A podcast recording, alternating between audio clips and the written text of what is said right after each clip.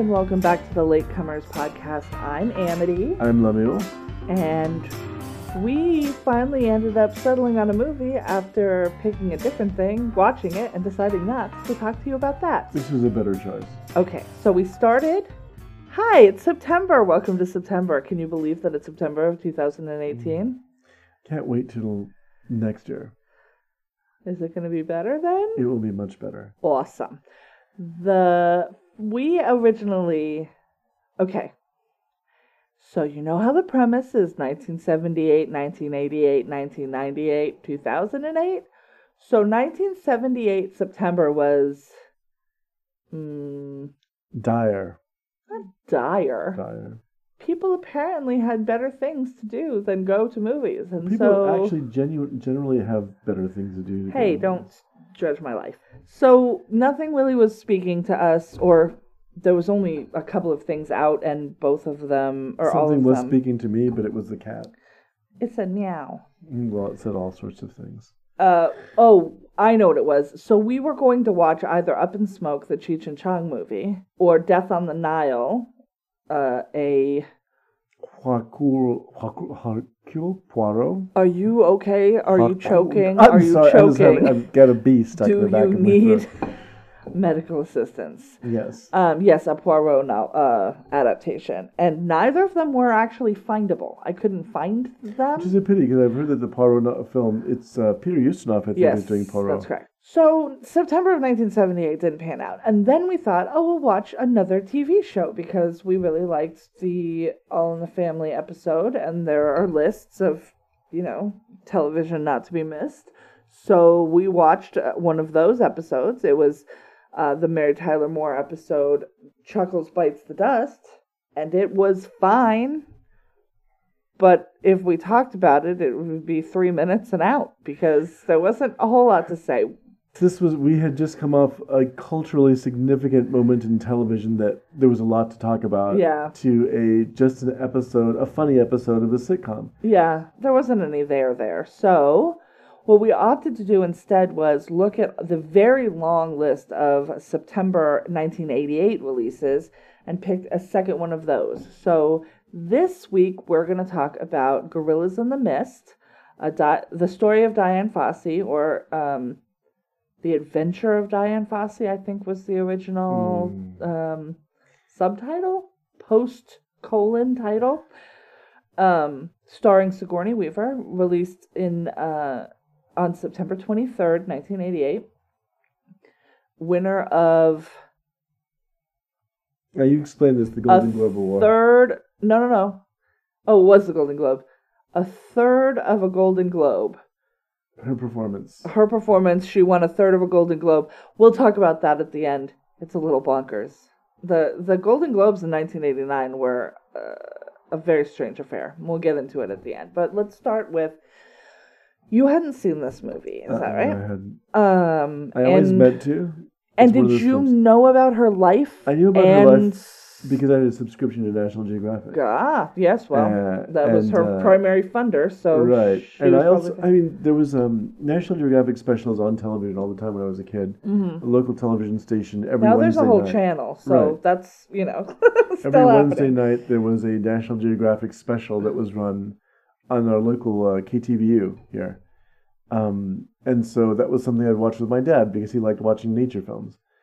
And I remember seeing one on Louis Leakey Okay. uh, and his search for um, the earliest known uh, human He was relation. like he was looking for missing link, basically, or the closest to quote unquote missing link and he, he could find. I had a lot of theories about how uh, primate behavior is replicated in modern human behavior that explains a lot of what we do as a species. okay. So I was really familiar with him and with uh, his work and also the people that he put in the field, the trimates. Okay, so yeah, and I didn't know any of this. I Mm. was eight when this movie was r- released. Spoiler alert, guys, if you don't know the story, Dian Fossey was murdered in Africa in 1985.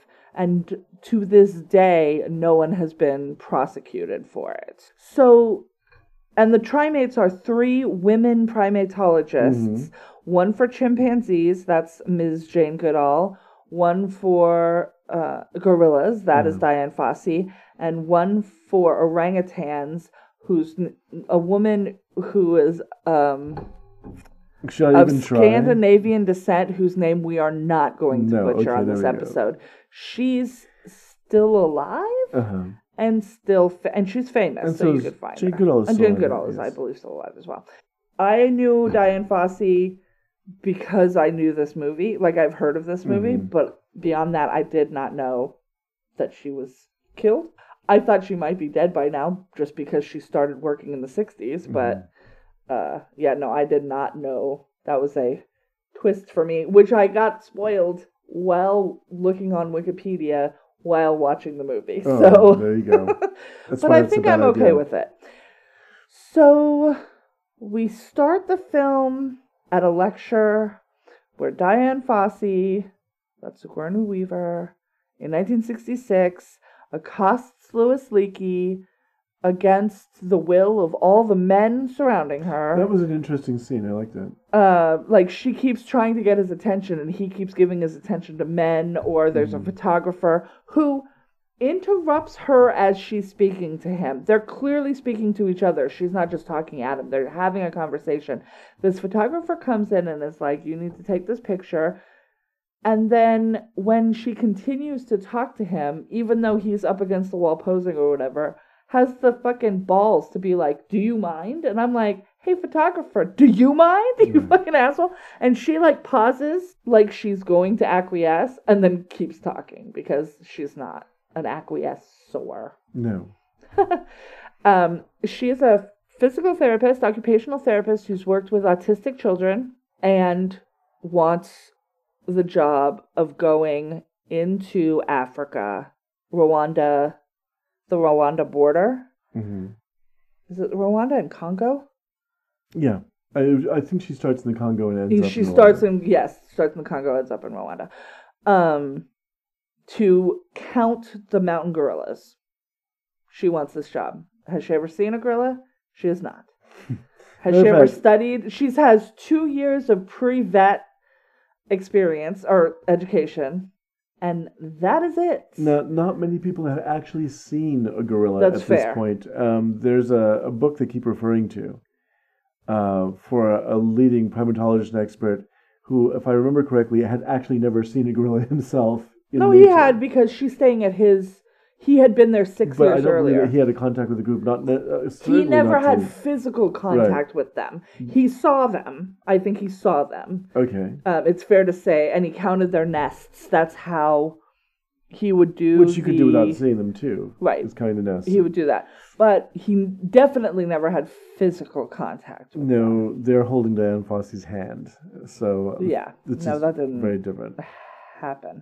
So he and she writes down appendix because the person that they had sent out to do the previous count had to leave on account of appendicitis and almost died. So she's very committed. She's very committed. She gets her appendix out, her perfectly healthy appendix. She takes it out. He hires her, and in the six months that it takes, this is I this is from Dian Fossey's Wikipedia page. It's, they don't talk about it in the film, but uh, in the six months it takes for her to get her visa, six to nine months, she does a ton of studying on studying on primatology. She gets her appendix out. She gets all of her vaccinations, and then she flies to Congo. Now, she's engaged at this point. This movie doesn't handle time well. Yes, and that's a, a flaw with it. Is that there's only one title card that I could remember that said three years later, which is Yeah, after her romance with a character that's an Australian photographer that's played by Bryan Brown. But other than that, there's not really a good sense of yeah. how long any of this we is taking. we know that in 1966 she goes to meet with Louis Leakey at this conference. We know in 1967 she flies to the Congo and is basically left there alone. And we know in 1985 she dies. Mhm. Those are the dates that were given. We are not in any way led like oh like you said there's a 3 year gap. From when to when though is unclear. Um so they're they don't handle time well. They don't age her which can look hokey. They age her slightly in that she looks more exhausted as the film goes on. That's true. And, and- they do give her her. Now, Right. she is smoking nonstop in this movie. Mm. Uh, unless she's got eyes on gorillas, she's got a cigarette in her hand. Right. And at, towards the end, she starts having difficulty climbing. Um, and I did look it up. She, uh, she had emphysema and ended up with an oxygen tank that she would need to get to the heights that they This is needed to get to. film. Nope, Yeah. you don't ever see that. You see her having difficulty breathing, and at points, uh, she when there's an emergency and they're running, she Mm-hmm. pushes people on ahead because she can't keep up because her breathing is labored. But timing wise, we don't know anything. I only know that it ends in 1985 because Wikipedia says she died in 1985. Like, that's it. So it's kind of unclear how much time has passed between each sort of segment of the movie. Um, and we don't see, she did come off the mountain. She went and actually did some real studying. I think she ended up getting a PhD. Um, she went to Cambridge or Oxford for six months or something like that to, to do studying. And we don't ever see that. We don't see her off of the mountain. Right. Except when she has to the, flee. The, the, the through line of the story, she's a woman who has no experience with primates, who's had experience with human beings. Um, through now, what was the job that she did have? She was an occupational therapist, Right. physical therapist for autistic kids. And then she, So she her her pitch is I interact with people who don't want interaction. then Like a- I have to touch people who don't want people to touch them. There's a there should be a not should be. I I'm seeing the film, and what was interesting to me about seeing this film now at this point in my life is that the stories I heard about her were all very heroic, and the person that Sigourney Weaver is trying to bring to the fore is less heroic than you would think. I and think she says and does things that are pretty- heroic. Awful at times. If you look at the overall like what was what she was accomplished, Mhm. what or what she accomplished. right. Like the fact that there are gorillas now hmm Yeah. is down to her her But, actions uh, her actions were uh the actions of an unwell a mentally unwell person She was rather extreme, and her behaviors are very problematic. And there's a scene that we'll discuss later where Yeah. it was just the language that she used was really yeah surprising there in the was context of. some but- racist language coming out of her when she is surrounded by native Who have been really loyal to her. hmm I mean, on on death. I mean, they literally were Yeah. out there with her in the field, being chased by people with machetes. right And these are the people that she turns on, as if everyone failed her, and she really did believe that somehow she had that. um she has a, a bit of a i'm the most important Yes, there's a, a there's real a real flavor of white entitlement, i don't even think it's white entitlement and I, I think, but it although i don't know i don't didn't know her it personally comes across that way. I think in the contrast of the fact that she's doing it with black people that maybe and that she's talking to everyone like they're a child. But And she so does that with even that with, with- Louis Leakey, I Uh-huh. think. She ends up talking to him that way. She talks to the photographer like he's Right. a child. Up And until he's a she- white man. Well, we should. we're getting ahead of ourselves. Yes. So the first thing that we're gonna see in Africa is she lands in a plane, um, and she's told to pick a tracker and pick Mm-hmm. some porters. Just they're like day laborers. They're just out looking for work. Um, and then she picks a tracker who knows a little bit of English and says he's the best tracker. And uh, now the way that she chose the tracker is amusing because they're all standing there waiting. These people are wearing rags; their clothes are falling to pieces. yeah, yeah. Um, They, this is in the Congo, right? They're having a civil war. Right, They're they're in the having a civil midst war. of the Congo crisis. so she um, she's trying to choose one. There's not enough English to go around, and her Swahili is awful. And at one point, she or just they don't speak Swahili. That's what I couldn't tell. Well, she Swahili- says something, Uh-huh. and it and the subtitle said "speaking in Swahili," Right. and then she s- says something, and nobody responds, and then she says Swahili, and they like shake their heads, and I'm like, is that mean the words that you were saying were definitely not Swahili, or these people are speaking a different language?" I couldn't tell. Well, Swahili is one of those Pan African languages where you're going to pick up somebody generally if you can speak it. Um, at least that's my understanding. Okay. Um, but so anyhow, it just she was gibberishing she's probably making no sense. It's yeah. Um, and at one point, out of frustration, she just barks "Jesus Christ," and one of the guys crosses himself. Yes. And that's the- so she's right. like, "Oh, you speak English?" And he said, "He says a, a, a priest had Uh-huh. taught him. He also speaks French." French, and he has a St. Christopher's medal, And which he has a St. also, medal. that at least culturally, that she had something that she could relate to. Relate to exactly, and, And then so and he, he- says, Uh, "I'm the best tracker. He's a liar, and he's not as good as me."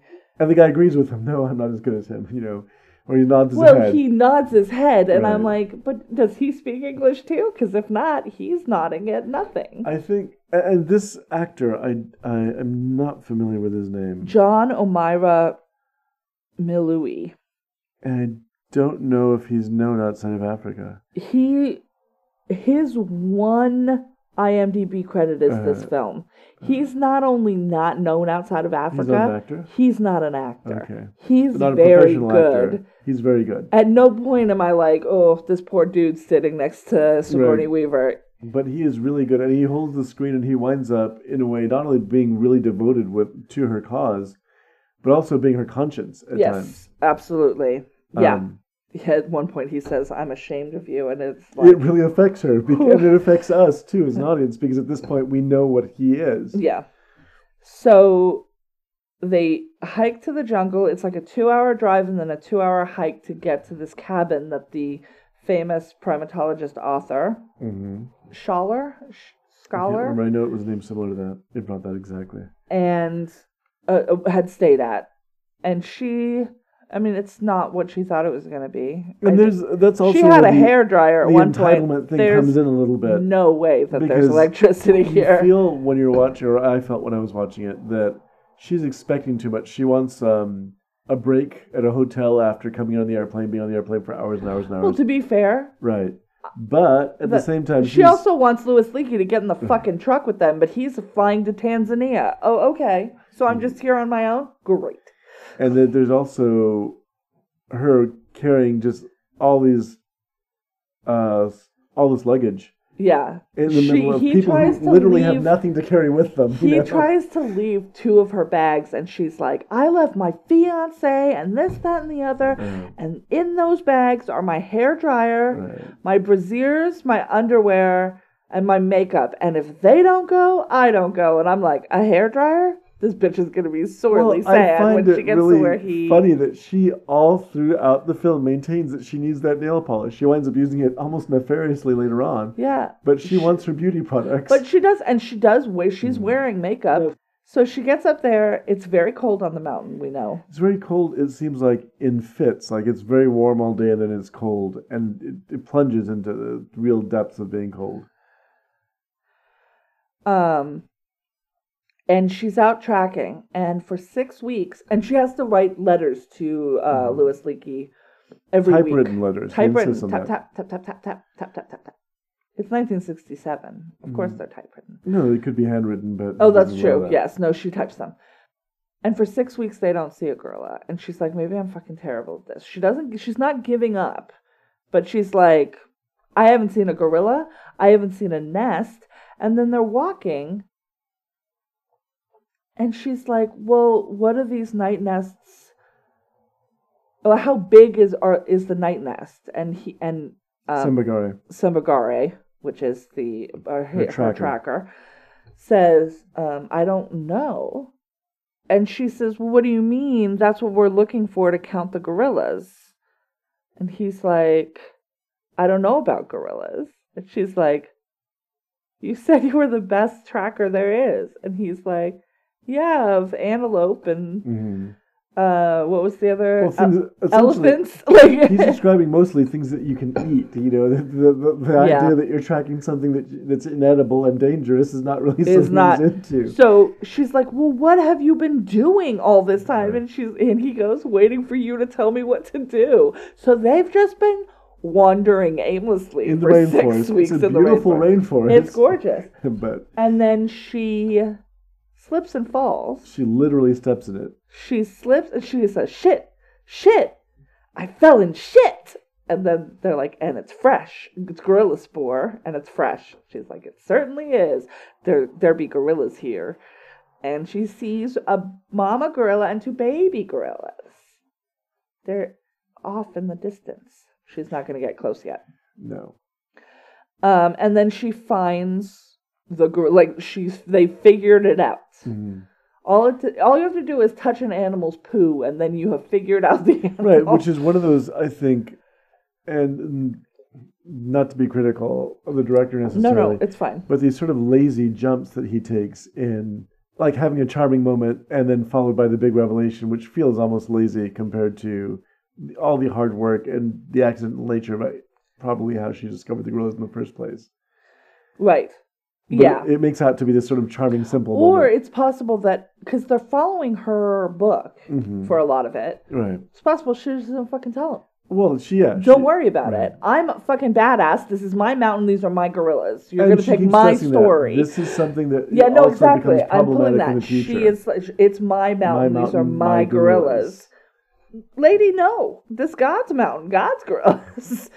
so she meets with them and she treat keep or she um f- tracks them and she's watching their behaviors because the the sense at the beginning of the film is there were less than 500 of these animals and we need to learn about their behavior before they go extinct um and hopefully to keep them from going extinct and the but- number is dreadfully low. yeah It's really alarmingly low compared to the, the number that had uh, last been taken of the count.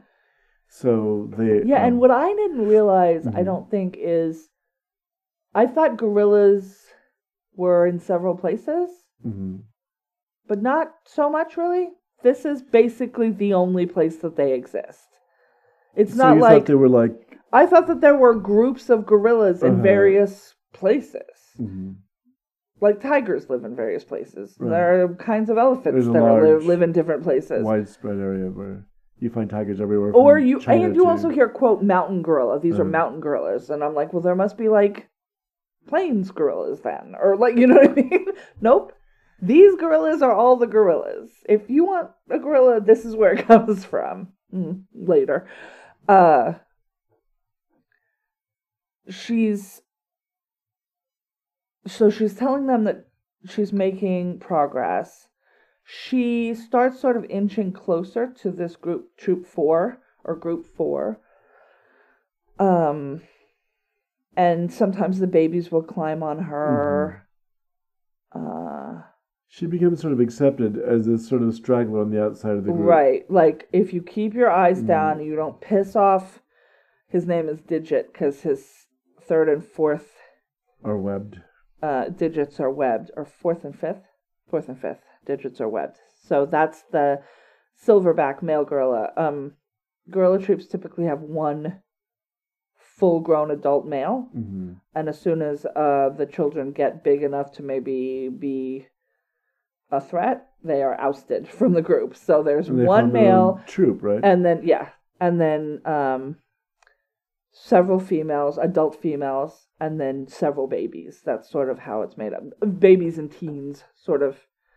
Uh, excuse me, but she has never approached him and wouldn't because he would fucking rip her face off.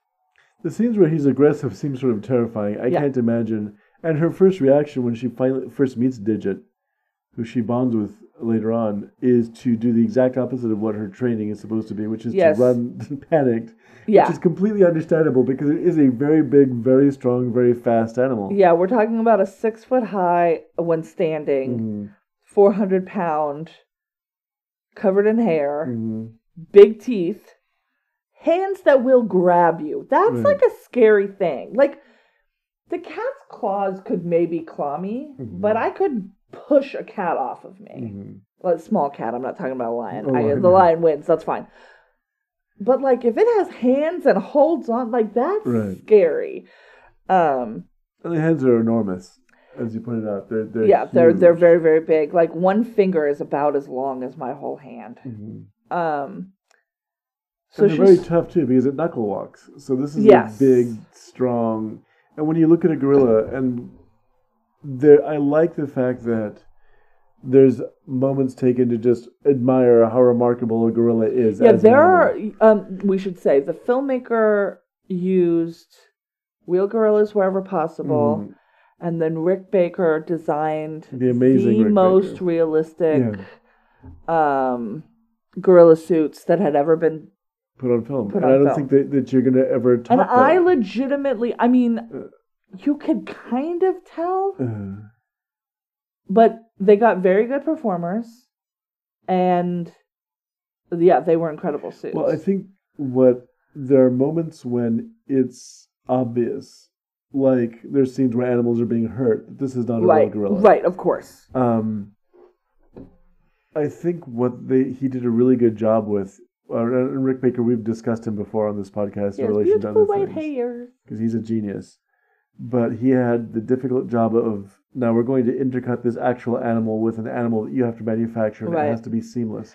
And also, like, we know that none of the baby gorillas that she's interacting with are gorillas. Mm-hmm. Those are actually chimpanzees in wigs and makeup Right. to make them look more like baby gorillas. a, a baby gorilla, yeah, the, mm. the the problem with the baby gorilla wasn't the baby gorilla. The problem with the baby gorilla was the mama gorilla. Mo- you can't mess with their And babies. we they will kill you. We tend to see because I I didn't know this when I when I was a kid. I watched a lot of uh, Tarzan movies. Oh yeah. Oh right. Yeah. And so the chimp, Cheeta, the chimpanzee you see is always a baby. I didn't know what an adult chimpanzee looked like, and I went to my local zoo when I was a kid and saw an adult chimpanzee. I was horrified because they're huge and they're really like oh yeah. Adult chimpanzees are very big and also scary. mean. yes, very mean. And then you know, there's this thing that's flinging shit at you. And I'm like, wait, Yeah. that- that- that's not. I've only had an orangutan throw shit at me, so I An don't know. An orangutan is something else you don't want to. But they're very. I, an orangutan scares me for the same reason as Mm. those hands. Though their arms are super long. You think you're out of the reach of Right. that animal? You're not. Well, my first exposure to the orangutan it was watching. Okay, was reading *Murders in the Rue Morgue* by Edgar Allan Poe, Okay. with the orangutan loose running around Paris with a straight razor and just sort of cutting people's throats because it. Because it's a redhead. Can't Well, there we go. Oh, by the way. Dian Fossey, redhead. And I'm sorry, spoiler alert for everyone who's not read *Murders in the Rue Yeah. Also, that's I who might. committed the crime. That's a little rude. But um, They didn't come here for your book spoilers. they came here for movie spoilers. But um, but that was my first ever experience of reading about one. So those things are horrifying to me. They're also apparently really chi- chi- uh, chimpanzees act out. They like attention. uh-huh. They can be violent. Obvi- They can even be cannibalistic, but they like attention. They tend to be more social. Apparently, orangutan are really moody and kind of melancholy, and they That's why they're always they like stare at the you okay, Right. and they also seem very smart. We should Yeah. get back to the movie. But gorillas. um, so with all of this good news that she's found the gorillas, um, Louis Leakey lets them know that uh, National Geographic is going to be sending a photographer. She's not excited about it. Then he shows up. He's a pretty nice looking gentleman. Uh, she doesn't want him going with them and then she says okay you can come with us but you can't have your cameras and then it's you can like and she kind of he kind of eases her into And he eases it to in a brilliant way. I think. the yeah the way that he does it is she's talking to him about They're springing traps at the time. Oh yeah that's right they find a bunch of traps because there is a local tribe is that the right word Well, we're not seeing much of them. Yes, they're referred to as a group of people, like it's an individual group, and it might be not be a the tribe as much as people who live on the mountain. that's true yeah it might just might be mountain people dweller. that That's live that here. Um, so it's the Batwa who make their living selling Both the heads gorillas and hands. and also heads and hands. And so her complaint, she's really furious at this, and his statement, uh, Bob. she right, says, "I'm not even really mad at them. I mean, she is, but it's." Is it her or him that talks about it's Yeah. the doctor? Because she gets to the Right. doctor and then he he appeals to her by saying, um, first of all, it's they're feeding their family when they're doing this. Right. Somebody's paying them a lot of money, like months' wages, and we've seen Yes. how when she first came to that village, they're living in absolute poverty. Yes. Oh yeah. So what he does is that he he breaks it down for her in a really interesting way, in which she is focused on the poachers who are coming to kill the animals now. And he says you should be thinking about the Dr. Miami who's using that gorilla hand as an ashtray. Because there's, I guess there's, they make the hands into these ashtrays, which is Obscene. so upsetting. To which he And then they have a head on the head on the wall. Right. And she's like, if I, or and he's like, well, shouldn't you be going after them? And she's Uh. like, well, I can't get to them. Right. I can't get to the doctors. They're in Miami. Also, they're rich. And his idea was have you ever met a doctor who didn't have a copy of National Geographic in their office? Which is the standby for all doctors' Right. offices. No, of ever been in. course. So then she's like, okay, well, they've never seen a tripod, so Mhm. you have to be careful, this, that, and the other. And he takes very good pictures and sort of seems to push her into physical contact with Digit. Mhm. She's like, he's like, well, could you do this? Could you try this? Could you? And it ends up working. And he like puts his big hand on her little hand, Digit does. like um palms up Uh-huh. on top of each other. Well, yeah, she she becomes like she lies on her back, looks away, which seems to be how you communicate with the gorillas. Don't look at them. Don't look at them. It it's And- an aggressive act. Right. She So look, and you're not going to win this fight. So she looks away and sort of lies on her back, and just sort of stretches out her hand, and then he acknowledges her, yeah, and then moves on. yeah, So it was kind of like she got um almost ex- well, no, I believe that she got accepted into the group that's what it seems like. because yeah. later on the gorilla seems to one of the gorillas, a, a baby, really gets fixated on her yeah, because it's the only familiar thing that he sees. But Yeah. again, that's getting ahead. yeah, What we should mention though is that she, um, her and Bob Campbell become attached to each other, yeah. They start sleeping together. Now, he's um, married. and he is married. and the way that she discovered, or she mentions that she knows that he's she married. already knew. Yeah, Yeah, but what she did is that you get, become aware of the fact that she's a really good observer she is. because oh, I you know what will your wife think about this? And he's I didn't. And this you. is after they've slept together Right. once, but well, in the movie once. And so her uh, his her explanation is that when he came out of the the first night that she met him, it was raining, and he left his wet um, kind of Like poncho. right outside, and rather than bringing it inside, which is something that would be reinforced in you by a wife. Don't bring that wet thing It's inside just some fucking. ugh. But it's true though. yeah, but this is it's also true this, for 1960. It's true for right. that. Maybe I don't know. What I also found very funny about the now, Sigourney Weaver is, as she described it, something like five foot twelve. I don't know. yeah, very she's tall. She's six feet. That's right. Bryan Brown is a tall guy, and their love scenes seem to be a woman who's has no idea how to deal with people, so she's constantly tackling and wrestling. him, Yes, she she rolls him funny. onto his back and she just straddles him. That's their that's her move.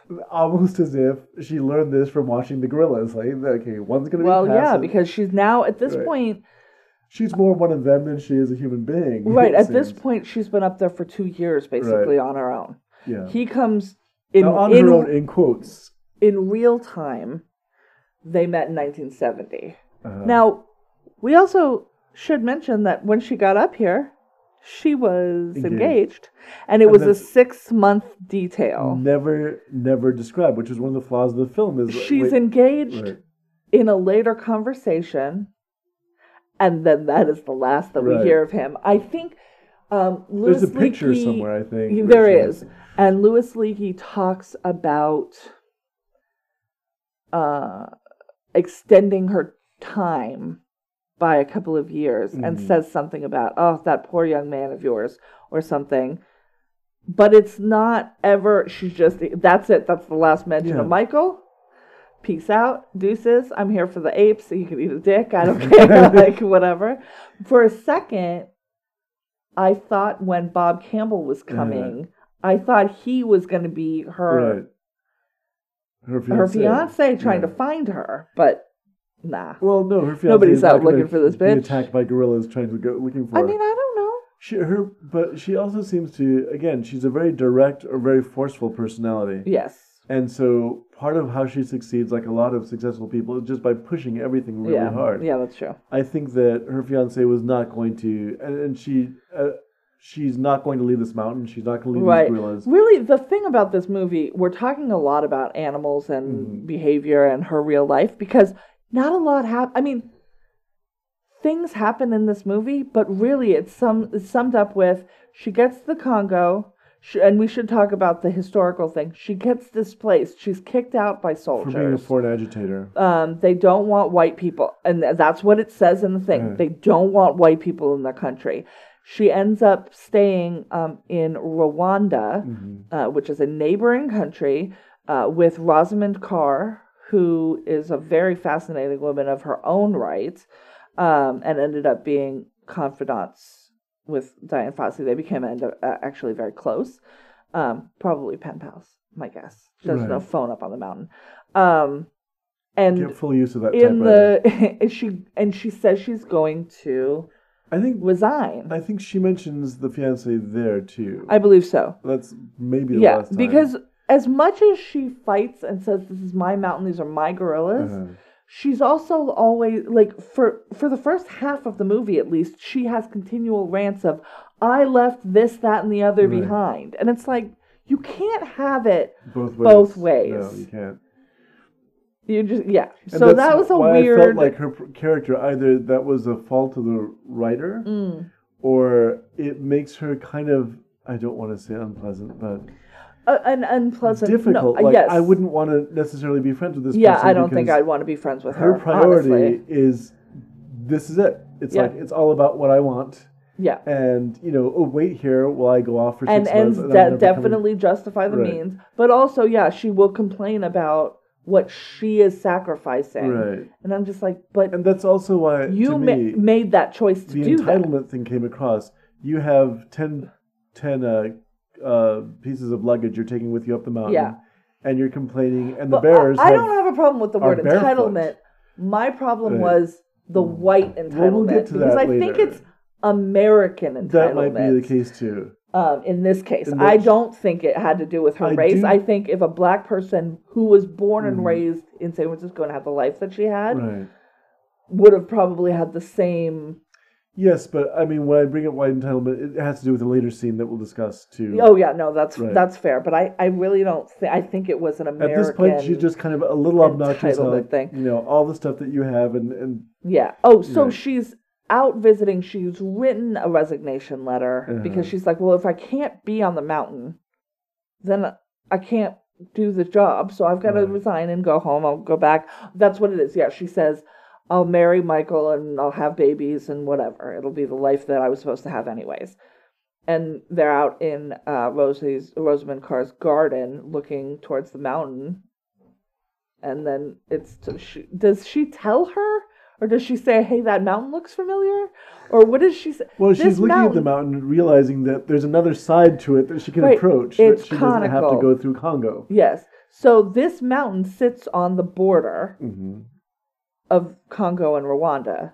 So she can just go up the other side of the mountain. And yes, when she ends up back at her very remote workstation, she'll still be in Congo, but she doesn't have to go through Congo to get there. So if they kick her out, they kick her out, but she can always get back in, hmm you know, going over that way. And then we never hear about the crisis or anything about that Right. It's again. just which is So- again why it feels sort of like it, this is focused on the gorillas, but the sort of political context of everything going on around yeah. is so much in the background at times. Like, wait, And I think the- that's important though because if how's that conflict going? that's not you? where right, but that's not the movie Right, about. I know. and I she had purposely they didn't even when sh- they land she's like oh there's a lot of soldiers here Mm-hmm. and louis leakey's like i think they're having some kind of civil war they were not they did not concern them Right. like nobody gave a Well, fuck about another political point, she says the, like the, she behaves almost as if the civil war is getting in her way. Oh 100% Right, she thinks anything would get in her way good. Including like a civil it's war here absolutely to specifically stop her from doing what she wants to do. yeah Um, but going back to the the story though, yeah so Uh-huh. let's let's go through the rest of her brief relationship with Bob. Bob, um, when he's off the he they they continue their relationship. She knows full well and never says you should leave your wife for me. Mhm. When he goes to visit places, he's honest with her about going to see. I'm gonna yes, you, what you think is gonna happen. I am gonna go see my wife. At the end of it's brought it's shown like one one trip out for two weeks or whatever and then he comes back and he's like i left my wife but my understanding is oh, that was a thing that happened over time yeah, uh, because he was up and down on that mountain for f- three years. Now, at this point, he's taking uh, actual movie film too, right? Yes, Okay. they're doing uh, live action stuff Oh, for what I'm gonna assume is That would be scary because you know that, the old school cameras Had and their moving parts and noisy stuff, yeah. I mean, like that. That's why I think they ease Right. uh, ease it up. Um, he's having some physical interaction with the troops, Mhm. uh, and she he gets a job in Borneo Yeah. with orangutans, and they want Dian Fossey to go with him, Right. and she's like, "My my, my gorillas are here," My gorillas. hmm and he's like, "Well, are you, I mean." We're gonna. Are we gonna get married and are we gonna Yeah. live a life? And sh- you know, or she, he's he's like, can you be here six months and a year and away six months a year? Because he hates the cold. No, So- there's an interesting character bit about him because he's uh, very much what when I was a kid. I was reading these stories about these photographers, how heroic they They're seem. fucking badass, dude. The- Right. The, photographers for Planet Earth too. Yeah, he apparently got stuck under ice and wound up with a terrifying fear of the cold. Like Oh, interesting. so, at one point, in one of his They never talk about that, but they through the do keep harping on he hates the cold. He hates the cold, and he's constantly trying to warm himself up by a fire. He's He brings a bathtub up. Yeah. So he's just oh he brings her a dog too. Uh, it's almost like he's trying to be to, to domesticate her in some way, not in a way that is shaming her, making her feel like less, but trying to bring the comforts of you know some sort of family environment. Right. And as hard as, as it is to say, to his credit, he was leaving his wife. He actually thought he was going to have a relationship with her. Right. Right. He thought Um, when because he did. We didn't see a proposal, Right. but he did propose to her, and she did say yes. Now, granted, she's done this before and not followed through. So, mm, and eventually, he, yeah, he's he gets a job in Borneo. They want her to go with him. hmm um and she won't go and their relationship is done and we don't see him for the rest of the Uh, film yeah, and then it just jumped to a title card that says three years later. three years later we don't it's- yeah, but but what three years we don't know we Mhm. don't we don't know but w- what we're seeing is a lot more interaction between her and the natives And we also see a lot more interaction. Like she, because there, again, the way the story is told is a little Yeah. Because now we're introduced to a villain. We, Yes. We've seen the poachers coming through the woods all the time, but now that she has this sort of knowledge that it's not really the uh, like there's a middle man yeah it's not the Yeah, Batwa It's, it's, uh, it's, a Van Vechten, yes Van Vechten he's a Dutch asshole uh, who, uh, and he's the person who's actually doing a lot of the. Um, and earlier in the film, we see poachers uh, kill a mother yes and take the baby Take the baby, and because Van Vechten had it promised to a zoo, and this also is the beginning of her beginning to establish a relationship with local government. very much like the minister of the interior. Right. That's so this man Mhm. who works in the city that is adjacent to her area, who is also in charge of work visas, so that's pretty key, but you know, sells permits to poachers to Mhm. get certain things because it's a huge amount of money in an economy with no money in it. Absolute stinking. So he has people that he needs to feed and he he tries to he's like do you Mhm. want to engage with me on whose priorities are more important when i have this entire city right. and she's like no which good Well, good. Knew when to back down. because i i can't with people who think animals are more important than Right. people i'm not saying they're less important but i am saying they're not more important um I'll say it. I'll be the villain. I prioritize human life. I love animals Yeah, too, but I just Yeah. I, mm, Yeah, no, it's hard. It's it Yeah. is a hard decision. hard Am I? Would I ever say? Would you ever Mm. say though? No, if you kill the last of the mountain gorillas, that's then- I that's mean, where it becomes really complicated because you're going okay so do the because i remember as a, a kid hearing stories about the elephants being shot because they were wandering into people's fields and eating their food. Right. so who has a right to the space? The animals or the people? And then it becomes well why is it that foreign governments are so interested in preserving the elephants in africa but not the africans Right. and it th- th- Yeah. it- no, it's there's. not a- a- it's not a. It's not a black issue. and white issue for sure. For Right. sure. And it's like you want to go, well, National Geographic, could you kick some money down to these people living in That desperate, right. dire poverty? could you start a program for them instead of another program to save the endangered animal? Because maybe they won't hunt this animal if they have some other way of making Of money. making money. Yeah. No, I know.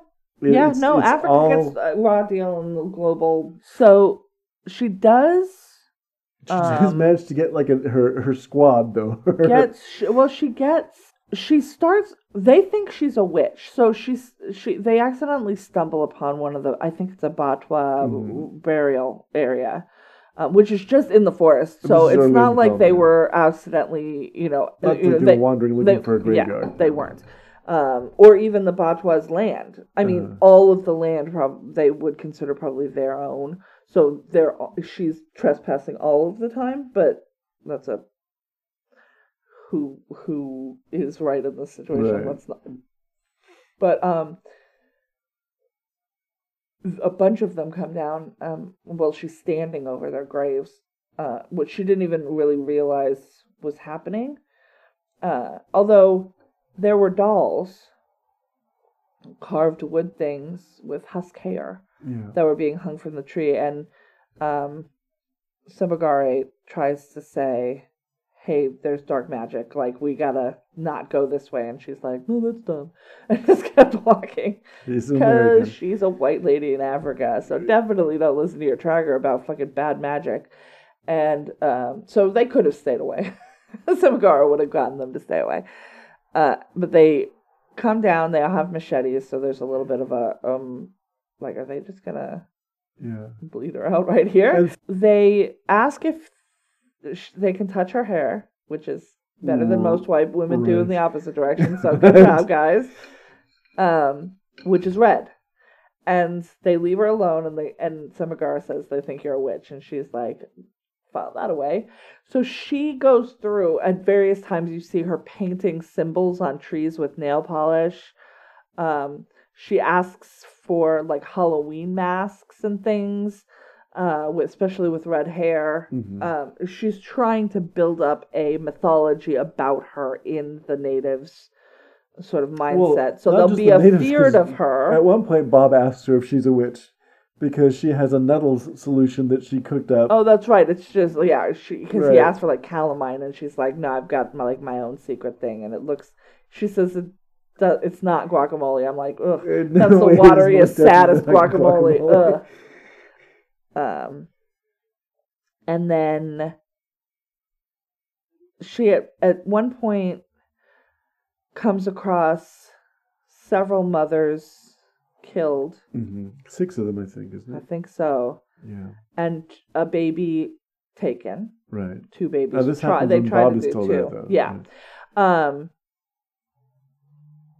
Is it or is it the second time? I'm talking about the time when she goes down to the minister and she has that long conversation a about conversation who's more, what's more important, and she agrees to take the baby back and sort of because she finds that she whips it out of a van where it's basically dying. It would have been dead Right. um, because it was dehydrated and hot.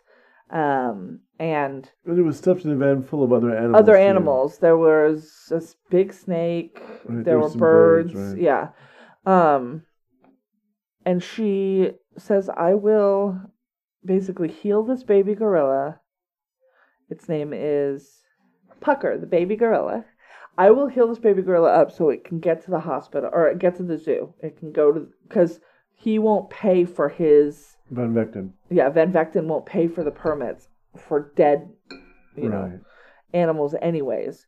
But with some of the money that you're getting for this, I need five men mm-hmm. trained to hunt poachers. And he talks her down to three. But she's going to get salaries and training and weapons for three men to help her keep the Batwa from murdering these animals and taking their heads. Uh, and that works, I guess, for a while because we see like later she's got students, and at one point she says, "I haven't lost, you know, we haven't lost them uh, an animal to poachers in ten months," which is, Yeah. but so I guess the next thing is when the students come, Right. uh, and by then, by now, what we know is she's suffering st- from emphysema. She's having a lot of trouble breathing. There's coughing. Uh, still smoking, so that's Yeah, power of addiction. Right. Da, da, da. Um, the one of the students sort of agrees to help. Van Vecten's still in the area. He didn't go anywhere, even though he hasn't been getting animals. I guess he lives there. He's like the. well, maybe it's white not gorillas he's getting. that's true. It Oh, could that's be true. other animals. Because yeah, that's true. Right. So, but he does he meet with one of the students? I know that he meets with the Batwa right before the big inciting incident that drives her over. Right. I don't know if she meets with one of the students. I know the students are very self-absorbed. There's a young woman that she takes a shine to because it's another young woman. Right. But there's and another guy, she is sycophantic for Right. her. I read this and I and there's a, another young man played by that actor who's everywhere, Jorah Mormont, M- Mormont, Mormont. who is just yeah, he's every Englishman in the world, and he uh, he's, He's there Scottish, so that's Oh, not great. for uh, he's there for his own purposes and his own research. Oh, should we wait? Oh, it's okay. Okay. And to also have sex with the females, Right. um, which she does. Dian does not enjoy. She gets mad and yells at them, but she's already pissed off. Um, Well, also she, but she, um, what happens during this trip is that she's out in the mountain with Sembagare and with these this young woman, yeah. And, the young woman says, Show me this tree that's near this place that you wrote Mhm. about. And she agrees to do that. She starts out like maybe or whatever. Mhm. And then, so there's a sense that she's being lured away because they were watching right the troop could be the before case, that. yeah. Um, it's never Clear, clearly no. d- but it seems it, it feels to me like the young woman is trying to distract her Mhm. while this other thing is going on and this other thing is that the poachers come and and that's the most traumatic scene in the film. That They- is easily the most heartbreaking Digit. scene in the film. It they really is. kill this giant Yeah, probably 50 year old yeah. I don't know how old. I mean, it's hard. they get they get old and he Uh, was big right. um and she'd been with him since 67 yeah. and we don't know when this is but i would put it in the early 80s so Mhm. it's been a decade Yeah. that she's been with this troop of of gorillas. That whole scene is really hard to watch. and you she, they hear the screaming and Uh. she's they turn around and run back and she can't keep Physically, up she can't do she's it. like go go because she Mhm. recognizes she knows she recognizes the yells Mhm. so she knows what's happening um and they actually show the villagers sort of attacking digit and digit trying to fight back but there are five people with machetes and spears. And that's, spears, The that's right. is what does the damage. It's that's too right because the very first thing that they do is they Uh. get him under the rib cage and i was Right. like that's a jesus hit Well, the idea is that uh, they don't want to come close because one guy tries with a machete and Digit apparently picks him up and throws him like and a sack of throws flour. him that's right yeah And so the the way that they do it is distract him with one, and they're stabbing him in the back. So it's just it's really yeah, it's hard to watch it's hard to watch. Um, and when they finally get to the clearing, Mhm. um, and she follows them up, Sembagare tries is like, "You don't, don't look." Yeah, And uh, Digit's body is leaned up against a and tree, mutilated the same way. no head, no Right. hands. Um, which is like real fucked. Like, Right. and it was, and she is destroyed. She's destroyed, and she kind of goes out of her mind on. They grab two of them. Uh-huh.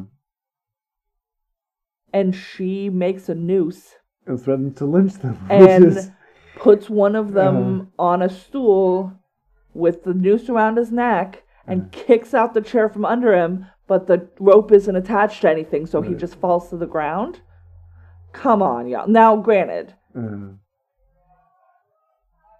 she knew that history in our country, but Right. that imagery yes, is American is imagery. It like they wouldn't they Mhm. would be scared because they Mhm. think that this witch is legitimately going to hang Right. them. But it doesn't.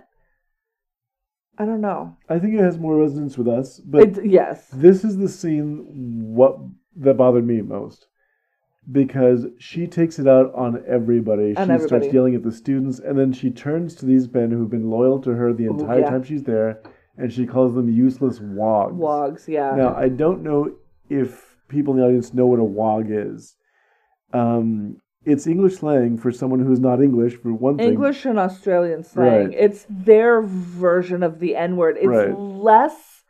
It's racist. Well, it's because- less loaded, I would say, than the N word is. there's a character called Gollywog. yes, This is a blackface min. I'm familiar with the word because I grew up reading a lot of colonial literature, Yeah. Rudyard Kipling, and Right. and they use that term. I never knew what it meant, and when I found out, I'm like, oh, so it's like a minstrel character. yes, it's, a, character minstrel character. Yeah, with And- blackface Right. and and staring eyes and huge Yeah. lips and the whole bit.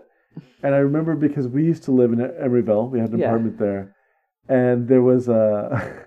I'll never forget going walks in that neighborhood. I was always startled because there was an organization called World of Good, and Oh, their yeah. parking spot just read WOG, on it. I'm like, oh You're like, god, what? that's just startling. yeah, yeah. But So um, she does use that term right, after ceremonially lynching, right. somebody. So I think the impression and, and the stories that I've read, and uh-huh. Sembagare is like, she's like, why don't you have my back? And he's Uh-huh. like, I do have your back, always, right, but I'm ashamed of you right now. right, which also And happens. then she like start, finally starts crying. Well, because she did thing. something before that that also was really. She goes and burns the. Oh, Batwa. that's right. They go out and find the Batwa, Uh-huh. yeah, village. Uh-huh. Mm. Well, these huts. It's almost there like a camping these, village. yeah, there are these huts with like, and they're all Mhm. vegetation. They're, they're made of And straw or she finds a a torch. a cooking fire that hadn't been put out all the way, and she makes they were running. a They torch, know what they've done. and they um, and she yeah she And, burns and again, I think that's where Sembagare goes. These, for people who have nothing, you've just burned down their their Ev- place. This yeah. is, this is like all they Yeah. had. And so at this point, yeah, when he tells her that he's ashamed of her, that seems to bring her into some sort of sense of what she's doing, because she is now really losing her her bearings. Yeah. And she has an altercation again with the minister down in the city. And Sembagare is like, You're gonna fuck up. And they still have to grant you work visas Right. or they can kick Every your ass year out of the country. get- right.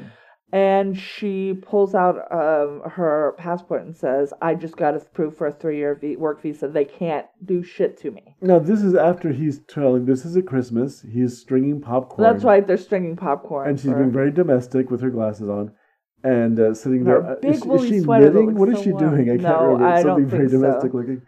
And he's telling her you can't shoot at tourists anymore. Yeah.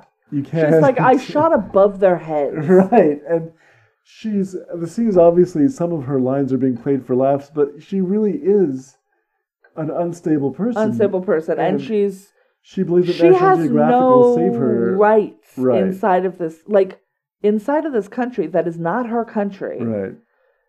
She is taking a lot of liberties with the lives and property of other people, whose like country it is. So, but then yeah, it's a lot of it's they're my gorillas. hmm I'm the only one who can save them. There's a lot of that too. Yeah. if I'm not here, they're all gonna die. Like, uh, but they can they can't do any they can't touch me. Well, they can't do anything to me. why that doesn't work is that she's not really allowing room for anybody else to come up there either. No, she doesn't. Yeah, You know- it's. I'm sure that she had several groups of students. We only see the one, Mm-hmm. Right. but my sense is that that's a regular thing where But I they, think Bob had a better idea. It's like if you, the more attention that you bring to this, and even Sembagare tells her, we get tourism, then we don't have to rely on killing gorillas for you know a living. right exactly. Those same people who are poaching right now, if you give them pay to do something else, they'll do it. They don't want to be poaching. They don't want to be poaching. Yeah, no. These people are hunters. You know, they want to hunt and get game, and they want to do other things. They, they don't want to poach. So if you give them something other alternative, you get tourism Right. in. They come over. They go on gorilla tours. They're not going to kill the gorillas. no, They appreciate them now because keeping the gorillas alive, they have a stake in it now. Right. Keep them alive. We Right. get tourist dollars. yeah. So her, her But she just had this black and white, Right. and also no one gets to see them but me right. because somebody's gonna fuck it up. Which, I mean, well, I agree with her in principle. principle. it's like it's if if your real goal is to save their lives, it can't be about you. no. And I think that's and where so her- much of it feels like it's about her um and then that they show it as that night so Mm-hmm. december but december 27th 1985 or did, so it's the night of the 26th. hmm She goes to bed, and they find her body the next morning. When the person who find her reached down to see if this is going to be graphic, uh, to see if she had a pulse, uh, he saw that there was a ma- machete slash clean through her face, and was like, "That's clearly what happened." We don't see that. We see the shadow of a machete on the like wall, and then the next morning when it's light outside, you see a, a shot of her hand with blood in it but you're not they they don't get graphic with her actual death oh Yeah. and then there was the part and then i cried and then um she had a burial site that she had buried the gorillas that she had lost in the troop for the last what 18 years um 67 to 85 Yeah, I guess so. um, and Digit was buried there. She is brought up to that same place and buried with them. And then the last thing that you see, each of the each of the graves have rocks around them, placed Mhm. around them. Um, and previously in the scene where we had seen the um, the Batwa grave sites, two of the rocks had been formed, like the rock rings had been separated and to form one big grave. Um, and he said that that was so that their souls would be joined forever. And so she's placed next to Digit, and then he starts to cry. It's so like it's so sweet. And then he starts separating the uh, the rock rings, and then joining them together. Right. Which She couldn't handle a person for more than 20 minutes at a time, but she loved that damn girl. Which in their belief means they're joined together, whatever journey they take after right. in their afterlife is actually a journey that they take together. So I thought that was, yeah, that was her only real partner in the film, aside from Sembagare. Yeah, Sembagare like- was too.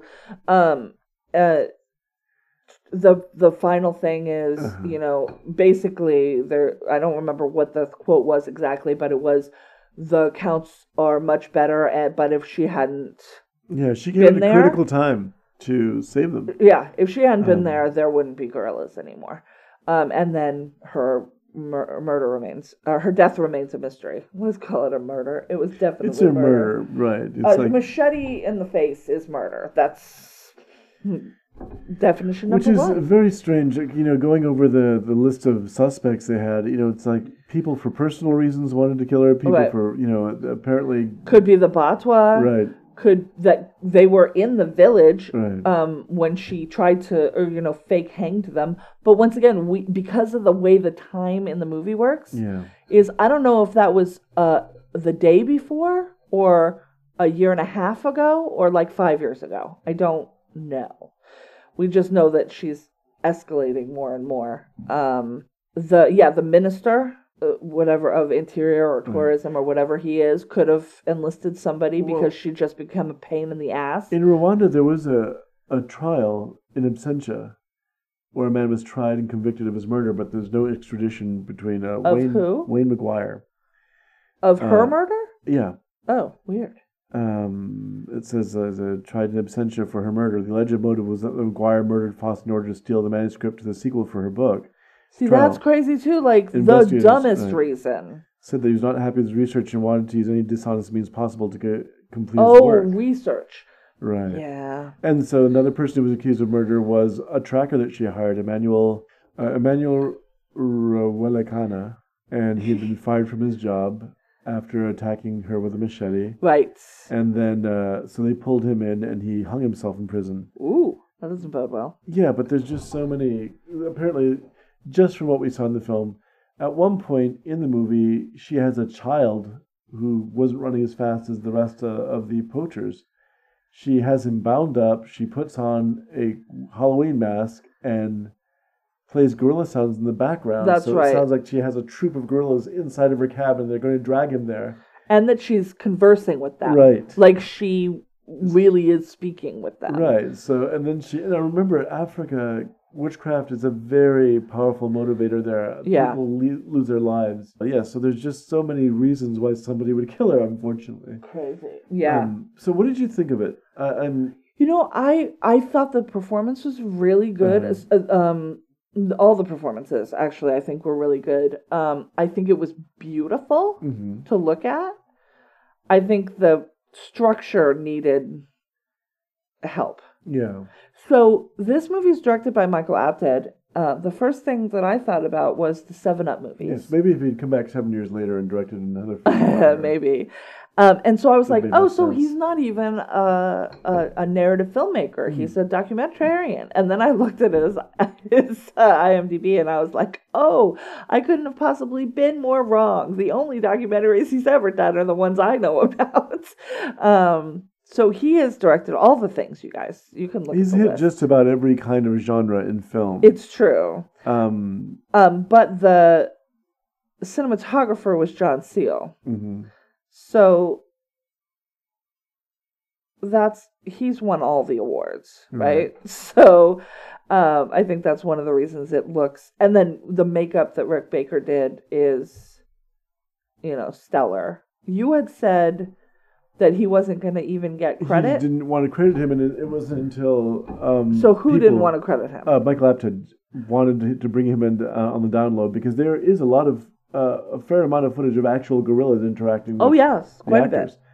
But and and um, my my um, the way I judged was that uh, every time you see someone use a zoom lens, it's because it's an actual gorilla and they're trying to follow something. That's, Yeah, no, yeah, that's definitely right. And there are scenes where, particularly the hand holding scene with Digit, we have to have a scene where it not only touches her, but that it kind of looks at her.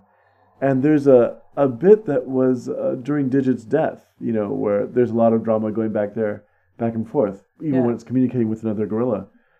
So they had to make clear that no animals were harmed in the making of the film, and that's Right. when Rick Baker's really name, his name came out. He was an associate producer there. Yes, he definitely had a Uh, producer credit, so that was probably negotiated before they realized, oh yeah, we Mhm. have to let people know that we didn't hit a real gorilla with a machete. No, right. So And Rick that's, Baker, ladies and gentlemen.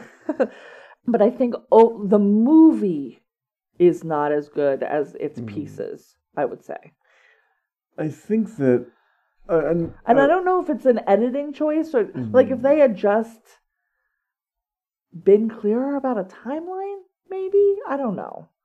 It's pretty long. I mean, it's two hours and nine minutes, and in 1988, that seems like a very long movie. It's. I, I think that the, the issue that I have with the film is that it kind of at times drops the narrative thread. Yeah, And just so- like look at the gorillas for a while, and I mean, granted, yeah, yes, And okay, so I, I feel like I'm at points we don't know how much time passes from one scene to the next. We don't know how much time passes from one incident in her life to another. Um, Sigourney Weaver is the reason, really, why you're watching this movie, she's very good. and the chance to see gorillas.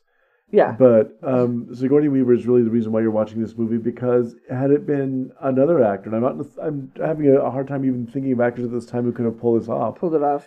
Um, I'm having a hard time thinking of actors now who could pull it off. But it needed this, a person of stature to carry Yeah. this. And you And needed to- a, an older uh, woman that you could see, make seem younger because like, Right. that always works better than trying to tell me that Jennifer Lawrence is a 40 year old mom. well, there we go. She's yeah. not, so stop it. But can I believe Sigourney Weaver with good makeup on is a Mhm. 20 year old or a 26 year old? Absolutely, I can. But she's also And also, she you can age her up to Right. 50 or whatever whenever she which needs they, to be. they did some things. You were complaining about her physical appearances that they never really gave her the striking red hair that Dian Fossey seemed to have in She- photographs. yes, but also in other photographs, it was more of a Muted, auburn right. Um, but towards the end of her life, she had streaks of white, hmm and they didn't do that with her. So I'm Yeah. like, when is this? And then I was like, oh, it's Christmas. Oh, she's gonna die like today. Right. There was not. A, so there's some flaws with the way that the film tells the story. Um, yes. Uh, but other than that, I think that you're really watching a really strong performance carry it over those flaws. And you're watching a lot of really amazing work from the cinematographer because Africa is I, Africa is beautiful. Of course. Um, and so it's it's photographed in this very sort of loving, beautiful way. Uh, everyone seemed to work together on it to sort of bring this to bear, but there is there are certain flaws to the film that Yeah. you really can't overlook. And it's almost uncomfortable at times. Like, well, okay, major character gets introduced, major character is dumped halfway through the film. Right, because the only Right. major character Is is her her. and Sembagare. And well, yes, and Sembagare, who is apparently not based on a real person, Uh. based on a based on a real person in another person's life. Oh, okay. So Rose, Rosamund Carr, hmm who is a doctor, lived in Rwanda most of her life. There's a documentary about her. She's also a fascinating woman. Um, had a man, like a porter, a servant, um, with her for her entire life there, basically. And Sembagare is basically based on that hmm because my sense is Dian Fossey was um, a person who wanted and needed to be alone. Yeah. I don't think attachment with humans was her forte. So I don't. I think, but that's a rough movie to watch. Then you're watching Castaway with like extras, and Yeah. that's not really a way that you can tell a story. I mean, and- but she was like, she was physical with the men in her life. hmm There's a her Wikipedia article details the fact, and I think they do detail this because it's in her book.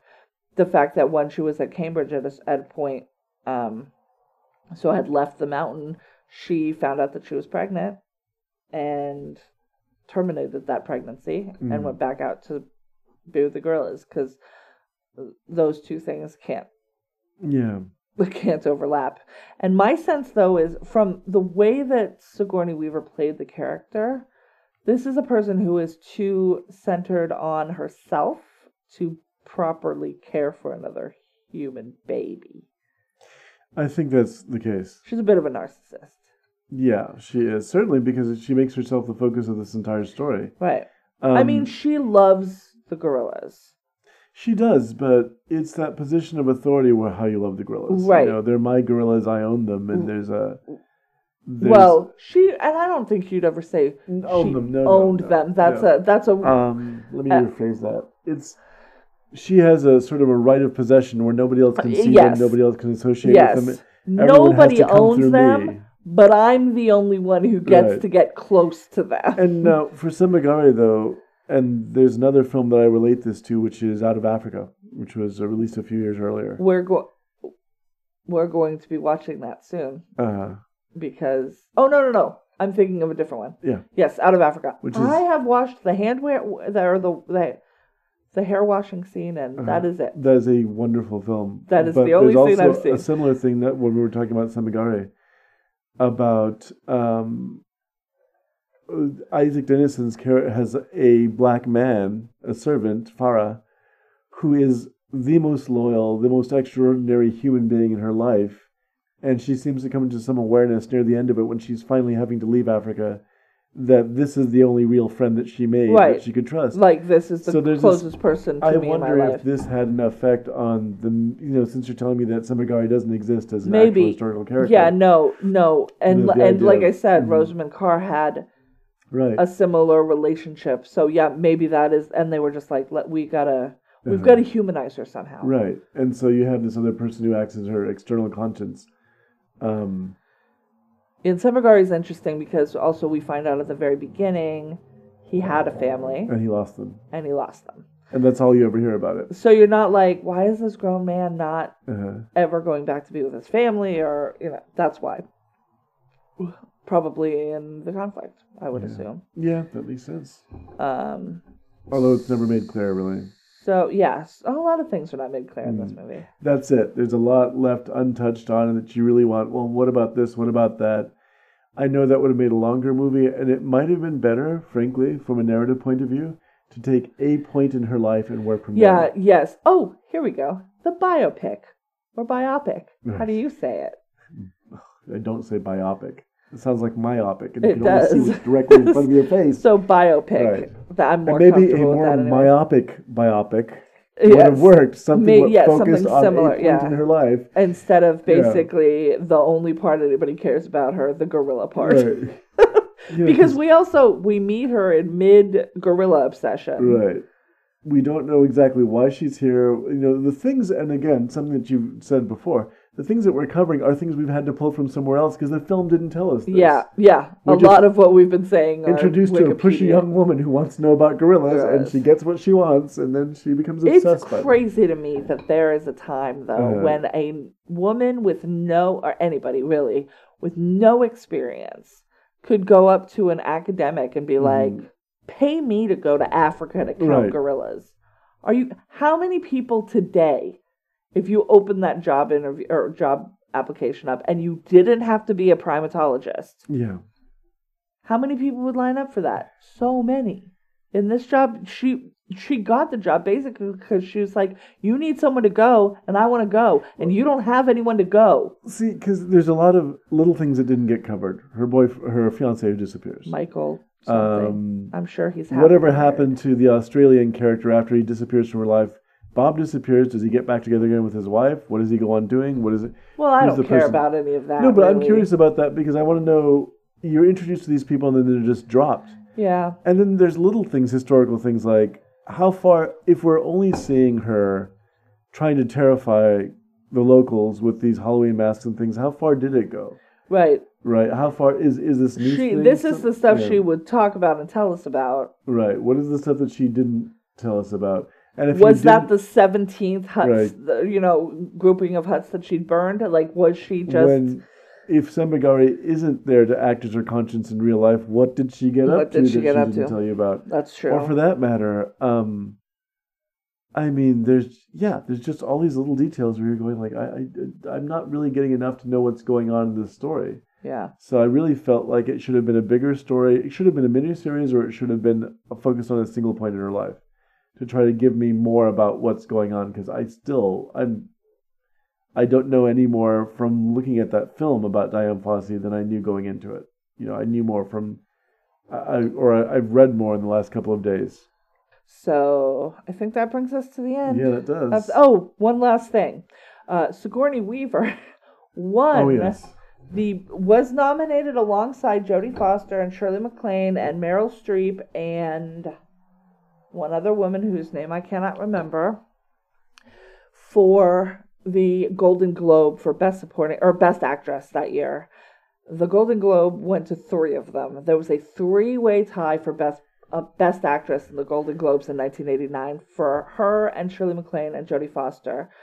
There were also apparently three or five other ties that year at the Golden Globes. Hey, they fucked up real bad that year. That would be I we No. watched the thing and it was fine. It was like I can't believe this. It's these three people and then Shirley MacLaine didn't make the thing. Jodie Foster got up first, said her whole speech, and then Sigourney Weaver said her whole speech. And I- Sigourney Weaver towered over Jodie Foster and Yes, presented her speech. of course. it's very cute. But um, you know, they both look great, and she dedicated it to the gorillas, but said since they it, they couldn't eat it or make a nest out of it, she'd hold it for them, right. and that's it. But like, I've never seen a tie at a an award show. I mean, the, the uh, yeah. that seems bananas to me. like, It- we thought it was outrageous when um, the wrong person was given the envelope at the Academy Awards. I'm trying to imagine something similar happened where you're at an award show and just three people three win. people win. Yeah, no, I just I, well, I just feel bad for the two that didn't. Like, Right. that's rough. Everyone One of them one was Meryl you. Streep for Right. Cry in the Dark. Yeah. We'll be talking about that movie later. Meryl Streep will get over it. I think. Uh, yeah, she weirdly she bounced back. So, Right. um, uh, yeah, she was you know a good two two on to- decades out from Mamma Mia and many things left ahead of her. Tienes un recomendación? Sort of. Hi, that Spanish accent was very bad, and I do know that. And, Thank and, you. and I got it mostly from reading her lips. Mm. Um, I understood what she was saying. I kind of do, um, although I don't Kinda? have something new to recommend, really. Is it middle aged? N- No, it's something that I think we talked about earlier, and that um, I finally got to see the end of, which is Oh, the end of um, Westworld, Oh yeah, which so had season 2 of Mhm. Westworld. Which had an amazing finish that we finally got around to because we're very busy on this end. Um, Well, I don't.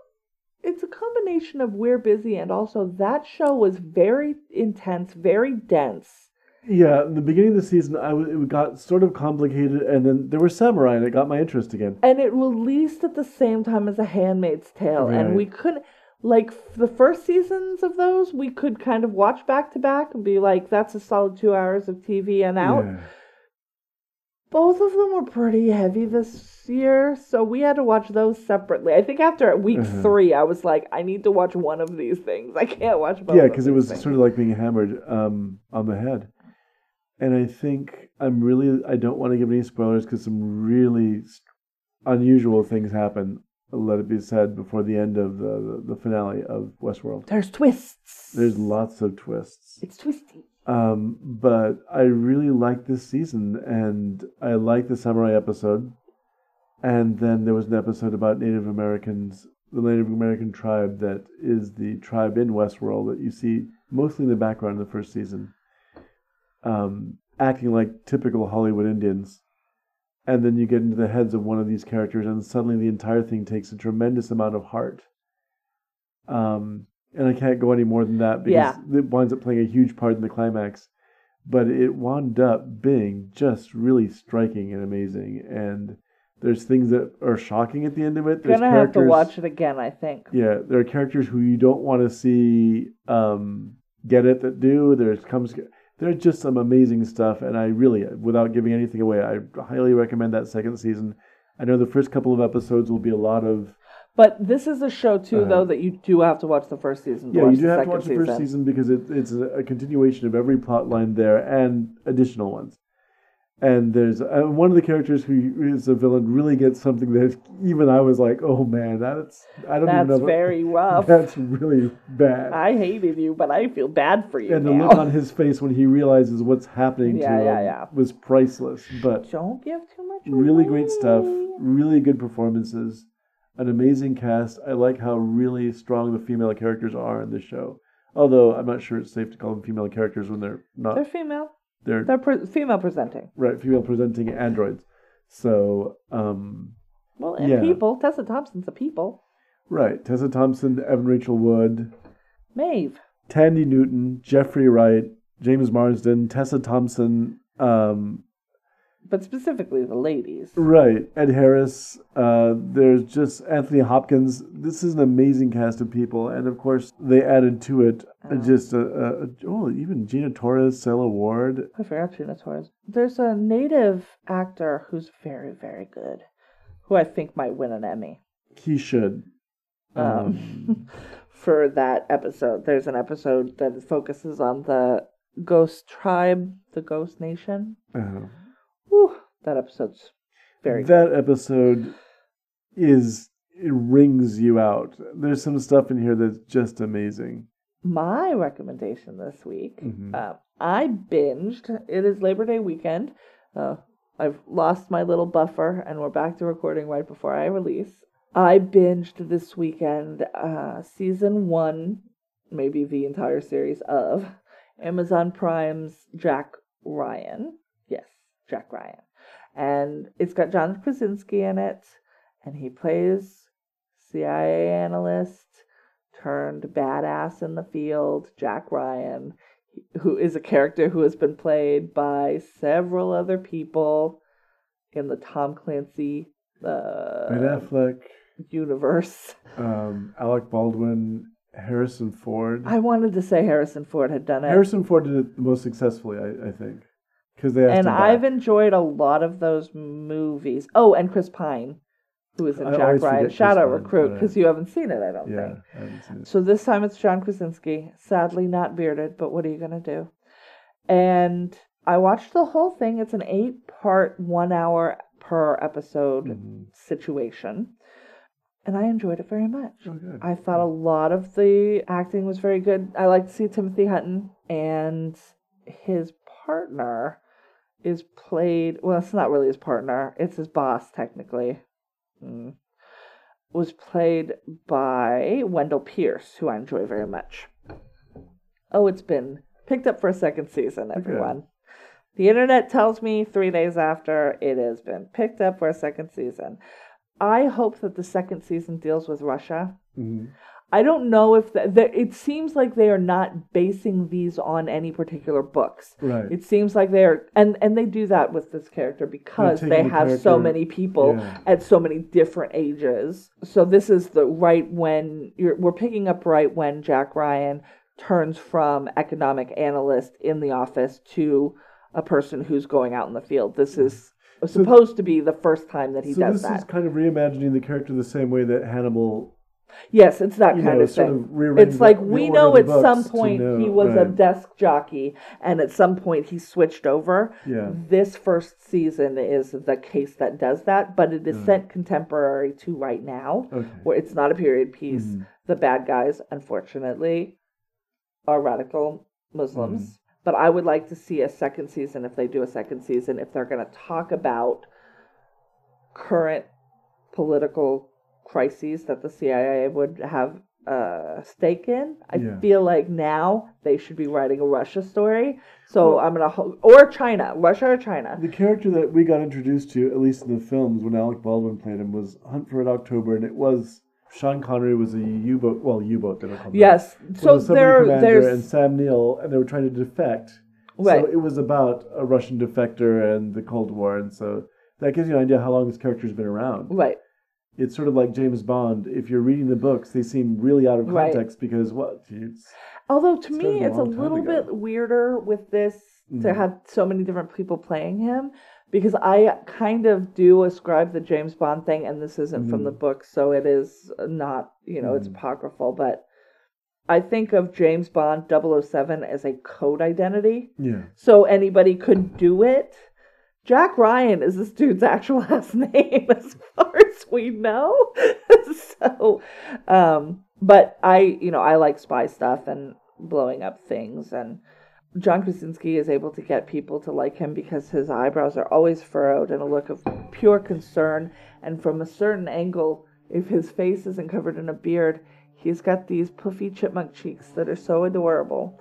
Uh, and then from another angle he's got like the most rugged looking face. It's real his angles vary significantly. So i think that might be one of the reasons that he's gotten popular in these different genres because uh, an a director can literally put him at, from this angle and he looks like a fucking badass but from over here he's like A pouty baby. the so yes. And i'm like and i think that they like that they can kind of manipulate that and he's a good actor so he can do all of well, I was really impressed by watching him go through the entire movie saying five words. yeah maybe. Don't say anything. Yeah, I'm still, yeah, to, to me, is a little bit different because, you know, my association with Bond's a little bit different. yes yes yes i understand that Jason Isaacs, by the way. is that who oh that's who you think That's should, who. that's who you picture? You read the book. He's describing the actor Jason Isaacs, who's not, who's at 50 at this point. He's not going to play James Bond ever. no too old It's too old to start a franchise with him. But if you're not familiar with having read any, any of Ian Fleming's books, which are probably but blonde jason isaacs no. or brunette jason brunette, isaacs brunette okay Jason Isaacs, because one of the things that stands out is he has dark hair and very blue eyes. oh okay um, and describes him as looking a little like Hoagy Carmichael, which is weird, but people will know less about who that is. But yeah, yeah, that's they've got to update that a little right. bit But he's not. Uh, he wasn't. For some reason, he's more average in the books. You know, because spies are supposed to go Right. unnoticed unnoticed, but You're um, supposed to look plain, yeah, please. he's supposed to be. Which is, and again, I'm very familiar with the books. They're a fun read, but they're very difficult because some of the stuff that Ian Fleming wrote. I feel like there's going to be some lady Ooh, problematic stuff that yeah, maybe there is. Yeah. You know, the attitude towards uh, the yeah. I won't even go into it. But yes, some of Yes, so, but I'm not talking about John, James Bond You're I'm talking about, about the Jack American Ryan. James Bond, Jack Ryan. Well, not Jack Ameri- Reacher, Jack Ryan. the American James Bond would probably be Jason Bourne in terms I of think skill this, level. right, but I think that this character Yeah. is I might be trying to get interested in seeing it. I it's just I, it's hard when you're seeing the second or third or fourth incarnation of this character. I, I I get that. I like this type of story, so the character is less important to me. Uh-huh. Oh, but also his love interests. Who's his love interest? I do understand if you don't want to watch Jack Ryan because you are tired of looking at Jack Ryan ads. Mm-hmm. I'm with you, man. I couldn't watch anything. I finished it. Mm-hmm. And there was a glitch on the Roku that every time I pushed a button, Mm-hmm. another banner ad for Jack Ryan would come up. And so then I couldn't see the entire screen because it was just four banner ads for Jack Ryan. And I was like, I already watched it. Like it's Saturday and I finished if it. computer really was so smart, it would know. The, It wasn't the computer, it was the computer hidden in TV. your television set that's Okay, watching fair. it the whole time, um, and listening to what you said. I was just like, I fucking hate this show. Like, I like this show. I fucking hate this show right now. Um, I can't remember her name. What is her name? What is? I think you can play it directly from IMDb. They're putting. So they have given IMDb a shit ton of money. Here we go. Mm. Abbie Cornish.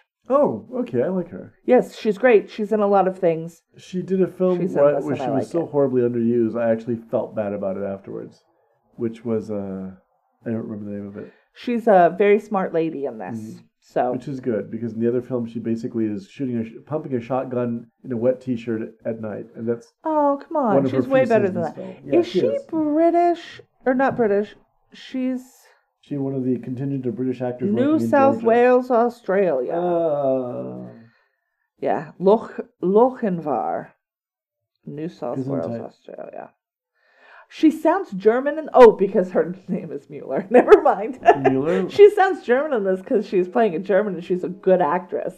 I'm the worst. Watch Jack Ryan. Anyways, is that it for this week? I think that's it for this week. Oh, okay. Are you going to answer me? Yes, or- I, I, okay, yes, cool. I was, I'm just really now interested in yes, I the name of that movie where it was just like she's in the movie for five minutes. And Oh, like, okay. All right. I didn't realize that you were actually looking I, am just. thing. I know she was in Sucker Punch. Yes, and yes, she has yes. to repeat some of the strangest dialogue I've ever heard. We have to find So, these three objects, right? Why? Yes, that's right. Oh. Uh, Uh, so while I'm waiting for you to do that, I will Uh-huh. say what we are going to watch for the rest of September, and I think we went over this briefly. Seven last week. Psychopaths. That's the movie where basically she has two or three scenes. And Well, there was only there's only time for two or three scenes when there are seven psychopaths to get to. Right. But she's just basically the bitchy, angry girlfriend who then is part of a fantasy scene, and that's her entire contribution Oh, to the movie. that movie. sucks. That sucks. I don't like that. Mm. Anyways, she's very good in this. Yeah, good. playing good. a German woman. So next week we're gonna watch Eight Men Out, baseball movie, John Cusack. That's what I know. It's John Sayles. Which, You knew more than me. well, that's all. the following week we're gonna watch Ronin. It's a crime drama. no Japanese will be harmed in the making of that film. nope. Robert De Niro might not make it though. And finally, we're gonna watch the Spike Lee joint, Miracle at Saint Anna. So that'll be the next three episodes. We hope. hmm Uh, anything else to add? Nope. I think this was good. I think we covered everything. Uh, It was an interesting film. It was. It's a very interesting subject because Yeah. it's, it's much bigger than we can cover in Yes. this podcast with any kind of uh, justice. Oh, But Alacrity. You can tell me I'm a genius at Latecomers Pod on Uh-huh. she's a Twitter. genius. You should tell her. Latecomerspod at gmail.com. Uh, Facebook group, Facebook page. We got a group, we got a page. Got Group both of those group things. and page, group and page. We're expanding. I try and post in there. I'm not good at it. I'll keep working on it. Uh, Lemuel's book, Ceiling Night, is on sale on Amazon. It's the perfect thing for sleepless nights. Yeah, it extends them. And we're Right. into the Halloween season, so here we Halloween go. Halloween season, I should push it more because it's the perfect time of year for this. Oh, there we go. And I think that brings it to the end where we say, remember, better, Better late, late than, than never. never.